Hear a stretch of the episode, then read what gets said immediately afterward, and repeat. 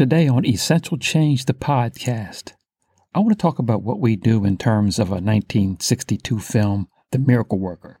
This film is a real life case study of the battle that we, as helping professionals, wage against the indecision and confusion of those that desperately need essential change.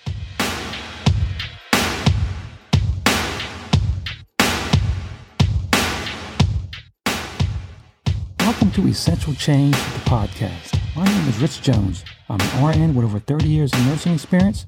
I'm a certified life coach and a health coach. For those who struggle with chronic self destructive behavior, detrimental procrastination in healthcare treatment, or are in dangerous relapse situations, an approach to essential change must be immediate, practical, and supportive. A better approach must not accept failure and relapse as business as usual, that percent sacrificed because you can't save everybody. Better approach must take a leave no one behind attitude. It must intend to deliver life altering, even life saving results, and it must be financially ethical and guarantee results. This podcast is dedicated to those that need essential change, their families, and their support systems. And it's also dedicated to the helping professionals that help people get better, stay better, and be better.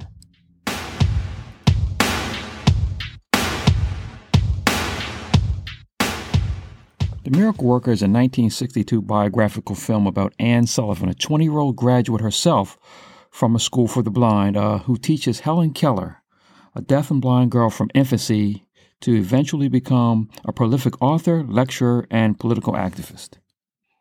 Now, Anne Sullivan's life was really similar to a lot of us helping professionals. Uh, she had her own set of hurdles to jump in her own personal life. She contracted an eye disease called trachoma uh, when she was very young, uh, left her partially blind and basically without any reading or writing skills. When Anne was about 16 years old, she was admitted to the Perkins School for the Blind. When she arrived at the school, she was a very troubled young lady. That she had been suffered from abuse herself, and uh, there was a lot of trouble when she first got to the school. She was a, a difficult, a difficult child, a very aggressive, difficult to handle, it spoke about poor manners. So she was a mess when she got to school. She had a lot, a lot going against her. But with all those deficits, Anne eventually, at the age of 20, graduated uh, from her class valedictorian. Now, Helen Keller uh, was born to her parents, Arthur and Catherine uh, Keller, in 1980 in Alabama. Uh, when she was about 19 months old, she contracted a disease which uh, we believe at this point was either scarlet fever or meningitis.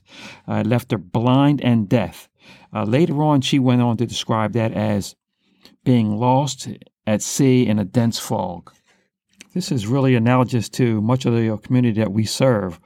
A lot of times, through no fault of their own, they're just not equipped to navigate society as it's structured. Helen had, up until the age of seven, developed her own rudimentary skills, attempting to communicate with the family. But because of the lack of structure, uh, Helen was completely undisciplined, uh, virtually a wild animal. And because of the lack of structure, there was really no way for her to continue to improve upon the, the rudimentary uh, attempts of communication she had made with her family. And as you can imagine, any attempts to steer her or discipline her met with extreme frustration. Very similar to the aggressive attitudes that uh, we as helping professionals sometimes experience when we're trying to help somebody and bring them into the light. There's a lot of disgruntledness and aggression, usually toward attempts to change. In 1886, at the age of seven, Helen's mother, Catherine, reading about the education of another deaf-blind woman, sent her daughter to a noted physician in Baltimore, who in turn sent her to Alexander Graham Bell. He himself had been working with the deaf and blind children in his area. He suggested to her to take her to the Perkins School for the Blind. The school's director suggested that the Kellers hire Anne Sullivan, his most recent valedictorian, as an instructor. Then governess and then personal companion for nearly 50 years. Now, the first meeting between Anne Sullivan and Helen Keller was extremely similar to the introduction we, as helping professionals, experience when meeting the more difficult individuals and situations. Anytime you introduce a completely opposite view of possibilities and results, this can be jarring. From the very beginning, there was a lot of friction in this relationship, to say the least. On top of Helen's deficits, the Keller's family was steeped in a Confederate heritage. This was the exact opposite from Anne's very progressive background and thought processes. But this is also true for us as helping professionals. We're not exactly expected to share or, you know, be obligated to have the same backgrounds or cultures as those we help. So we need to be mentally flexible. And Anne became very mentally flexible to the situation. Now, one of the most iconic scenes in The Miracle Worker is known as the dining room battle. The scene depicted Anne attempting and succeeding to have Helen use proper table manners Helen had been extremely wild and difficult for her family to handle and was not used to someone, someone forcing her to bend her will.